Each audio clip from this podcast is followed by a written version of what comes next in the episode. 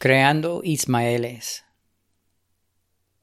Hubo un tiempo en que empecé a ver en la luz la diferencia entre Cristo y Adán, entre el viejo hombre y el nuevo hombre, entre la carne y el espíritu.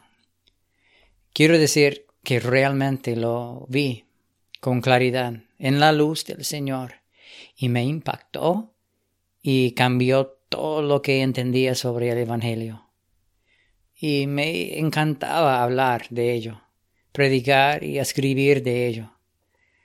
Vi la diferencia entre Adán, el primer nacimiento, quien no puede agradar a Dios, y Cristo, con su nuevo nacimiento en el alma, que siempre produce frutos agradables a su Padre. Vi y sentí algo de la enorme división o abismo entre estas dos naturalezas o géneros. El Señor me permitió verlo en su gran misericordia para conmigo, porque estaba desesperado y hambriento y anhelaba ver algo real. Él se apiadó de mí y me abrió los ojos. Sin embargo, debo decirte que prediqué, hablé y escribí sobre esto durante años sin permitir realmente que el Señor obrara esta división en mi propio corazón. O se podría decir, sin que yo obedeciera todo lo que implicaba y requería. Lo vi, supe que era real, pero no vi ni entendí entonces la necesidad de que Él golpeara mi propio corazón con esta gran espada, que juzgara todo en mí por medio de ella, cada pensamiento, cada palabra y obra. Prediqué y escribí mucho sobre cómo Adán no puede agradar a Dios, que su adoración es la adoración de Caín, que él es la naturaleza equivocada el nacimiento equivocado, que él camina en una luz falsa y es por naturaleza enemistad contra Dios, incapaz de conocer las cosas de Dios, etc. Prediqué y escribí sobre cómo sólo la naturaleza y la vida de Cristo pueden agradar al Padre y que la luz de Cristo debe brillar en nuestros corazones y su vida ser formada en nosotros. Pero por varios años, mientras enseñaba estas cosas, yo, sin saberlo, no le estaba permitiendo al Señor que me mostrara la medida en que este primer nacimiento, esta naturaleza adámica, todavía obraba y reinaba en mí. A menudo decía que Adán estaba muerto espiritualmente, pero aún no lo estaba para mí. Amaba y abrazaba la luz cuando venía a enseñarme cosas verdaderas, cosas profundas, tipos y sombras del Antiguo Testamento, cosas así, pero ni la amaba ni la abrazaba cuando secretamente manifestaba que la mente, los deseos, el orgullo y el egoísmo de Adán seguían muy vivos en mí, que seguían prevaleciendo y reinando en mi propio corazón. Sabía hacer muchos diagramas útiles que ilustraban la diferencia entre el hombre natural y el hombre espiritual. Dibujaba estas cosas en la pizarra casi siempre que enseñaba, mostrando y declarando que la cruz era como una gran división entre el primer y el segundo nacimiento, entre la naturaleza caída del hombre y una nueva vida que se obtiene en Cristo. Y que estas dos vidas o dos naturalezas están tipificadas por Caín y Abel, Isaac e Ismael, Jacob y Esaú.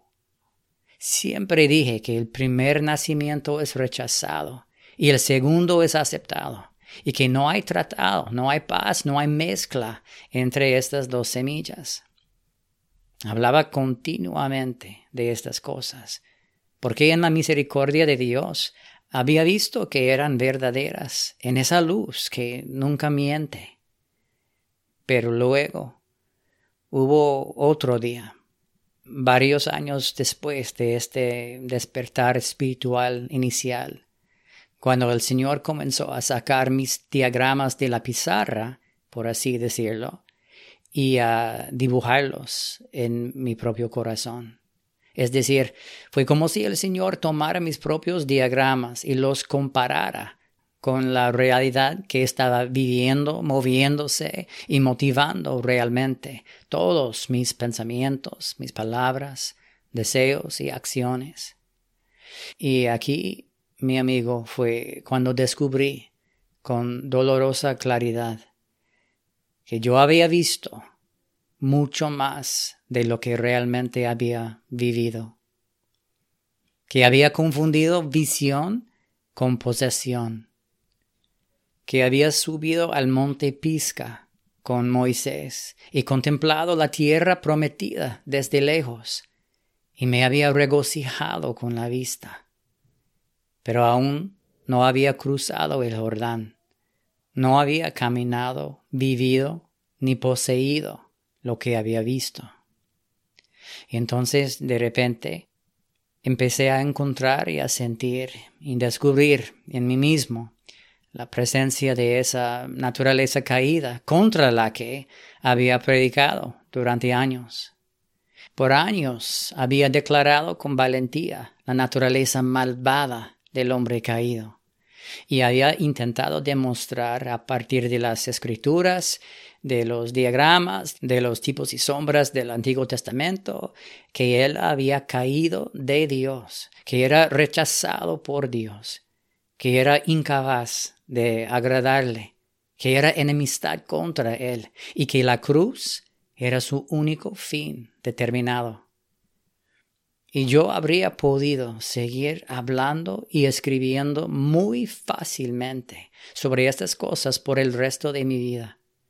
Mucha gente lo hace. Muchos líderes cristianos vislumbran cosas espirituales y nunca dejan de hablar de ellas, compartirlas y regocijarse al verlas. Veinte, treinta, cincuenta años de ministerio, repitiendo y volviendo a describir unos pocos vislumbres que han recibido en misericordia de algo que en verdad es verdad pero que aún está lejos de ser su experiencia.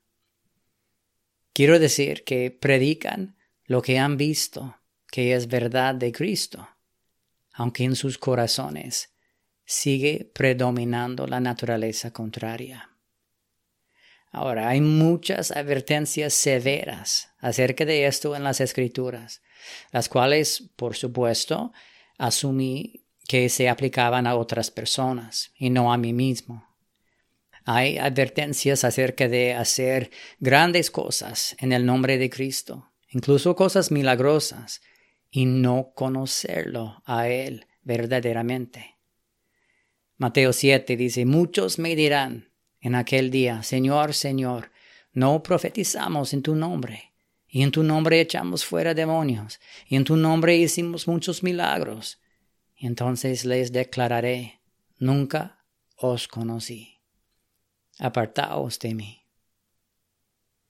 Hay fuertes advertencias de Pablo también sobre entender todos los misterios, tener fe para mover montañas, incluso dar tu cuerpo para ser quemado, pero aún así no realmente poseer el amor, que es la naturaleza de Dios, y por lo tanto no poseer nada.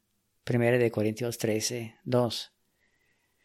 Estas son advertencias fuertes, advertencias serias, y todos asumimos que no se aplican a nuestro caso particular. Pero el Señor me hizo entender que ver el amor en la luz y tener amor reinando en mi corazón no son la misma cosa creer en Cristo y conocer al reino de Cristo. No son la misma cosa. ¿Qué significa conocer verdaderamente a Dios? ¿Qué significa poseer realmente lo que profesamos como verdadero? Yo diría que significa experimentar la vida, naturaleza y gobierno de Dios reinando en el corazón del hombre.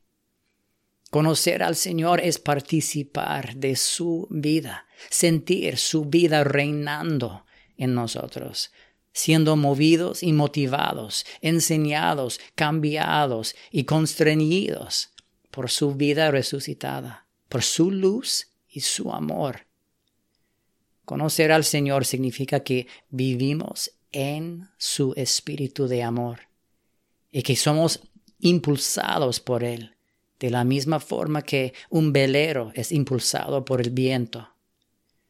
Esto por supuesto, comienza en el hombre como un pequeño grano de mostaza, o como una ley nueva y viva que encontramos en el hombre interior, como Pablo dice en Romanos 7, que es contraria a la ley del pecado y muerte que encontramos en nuestros miembros.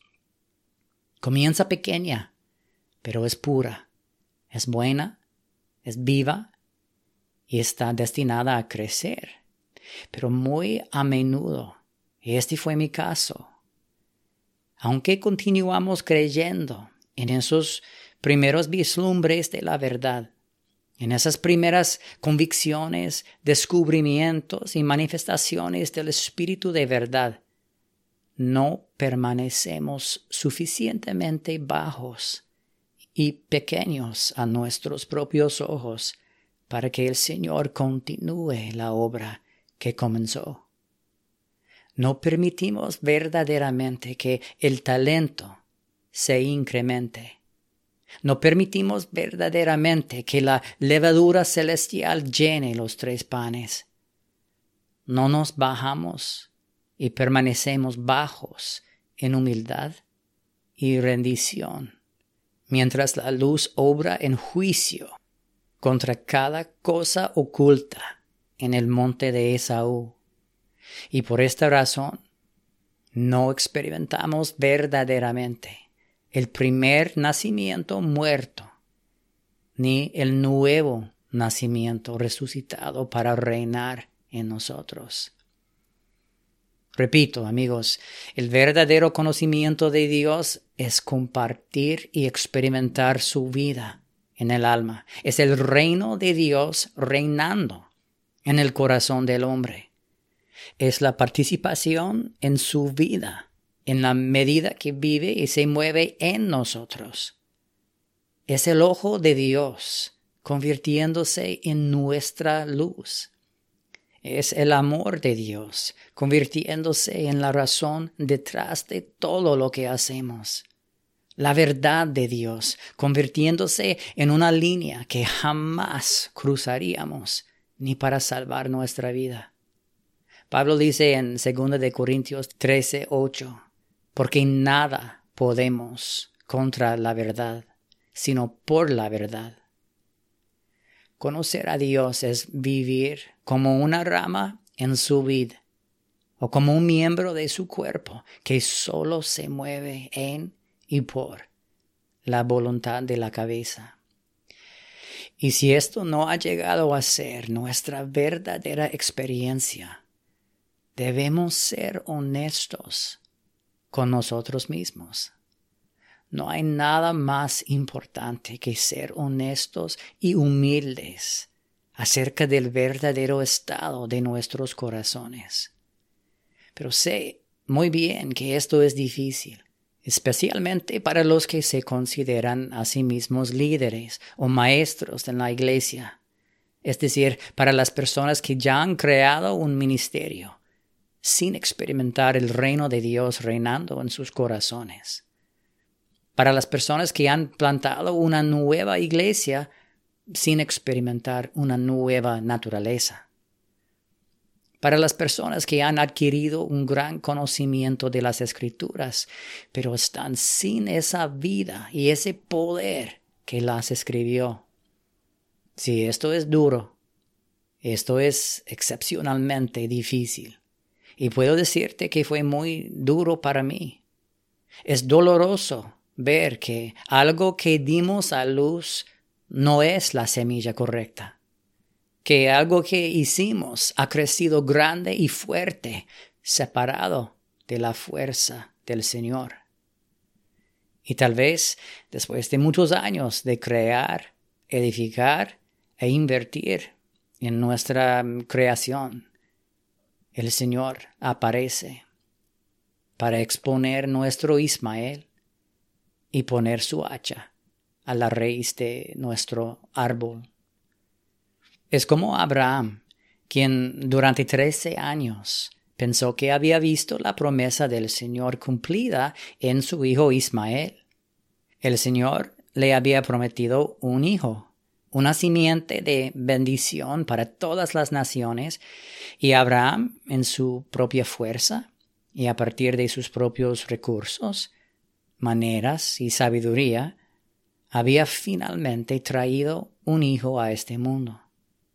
Y por trece años, trece años este hijo creció en su casa, y Abraham lo amó, y supuso que era el hijo de la promesa. Pero entonces el Señor le apareció a Abraham otra vez, y le dijo, Abraham, tendrás un hijo, y le pondrás por nombre Isaac, y en su simiente todas las naciones serán bendecidas. Y Abraham exclamó, Ojalá Ismael viva delante de ti. Génesis 17, 18. En otras palabras, Señor, ya tengo un hijo. ¿Por qué no puede ser Ismael el nacimiento que tú aceptes? Esto es exactamente lo que nosotros hacemos. Damos a luz nuestras propias ideas, nuestros propios sueños, nuestros propios ministerios, planes y deseos.